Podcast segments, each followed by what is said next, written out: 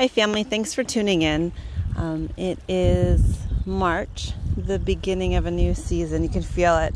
East Coast has had the most snow that I can remember for a while. And I'm doing this episode. You know, my special guest is the outdoors. um, you might have heard the running footprints, paw prints of my dog as she came across the brook. And we're standing next to um, a brook that's turn, turning into a stream as the sun melts. And we were recently um, encircled, actually, by deer. And I was thinking about how, you know, my dog was raised to be a hunter. And um, I can say to her, I can say to her, no, no, don't chase them, they're friends. And like all of us, we can rise above our animal instinct. There is nothing wrong with our animal instinct. There's nothing wrong with her animal instinct. You know, left unattended, thank goodness she would be able to hunt and provide. But so interesting that in our resonance and connectivity, she halted. And it sounded something like when I said, No, no, those are friends. The point of that being that we can do that with ourselves too.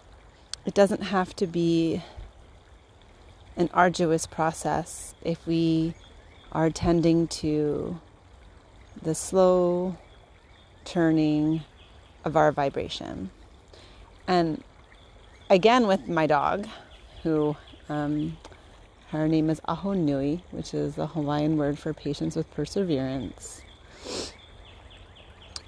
Um, so she's from Hawaii, that's why her name is Hawaiian. And and people noticed her in the snow this winter, and you know she's still a young lady, but she's not a puppy. And um, people noticed, strangers and people who knew her, that she looked so joyful. And did she always enjoy the snow? And I've said to more than one person, no, Nui just enjoys wherever she is. She finds joy wherever she is. And she's one of those animals, like maybe one of those people or one of those places that you know, that her mere presence is a vibrational lift. People smile at her. People acknowledge her. I can't tell you how many times I've heard people say, That's not a normal dog. And I go, No, she's not. And they say, What did you do? And I said, I didn't do anything. That's who she is. Can't claim her brilliance, her innate brilliance.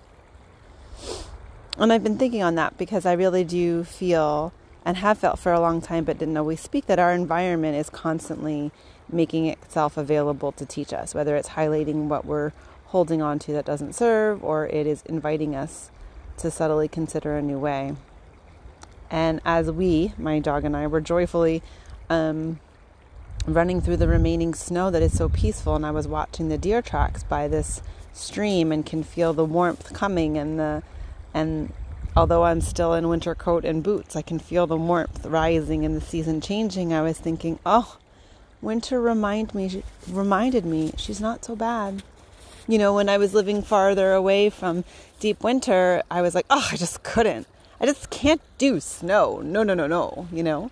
And I'm not looking for more snow in my life for sure.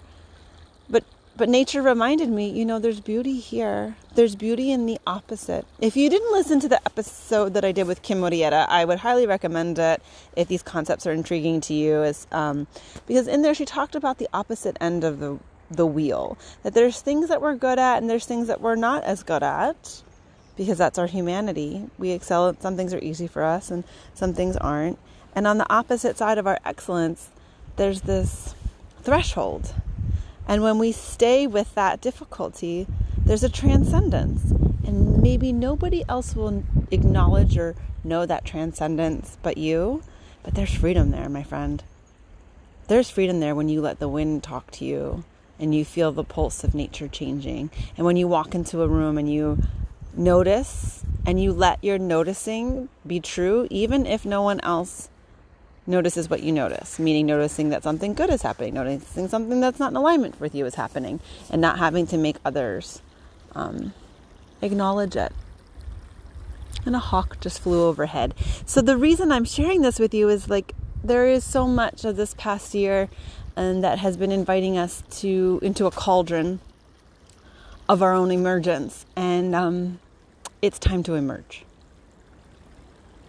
it's absolutely time to emerge for you for me for us, for human consciousness. It's it's it's emergence time. So if you were wavering, I really hope my prayer for this moment amidst the, the wind and the sun and the cold and the and the promise of spring, may this be a little bit of wind to help you move gracefully towards the emergence that is calling you.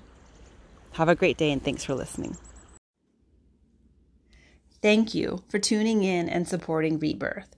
If this is the year you're ready to drop the shoulds and open to what is waiting for you, be sure to check out our digital courses at katebretton.com. This year, we open our group coaching journey to step out of line and into the spiral. Remember who you really are. This six week journey will help you reconnect your intuition and hold your power. Easier said than done, and have the courage to live the life you were born for. It sounds big, it starts simple. Find out more at katebretton.com.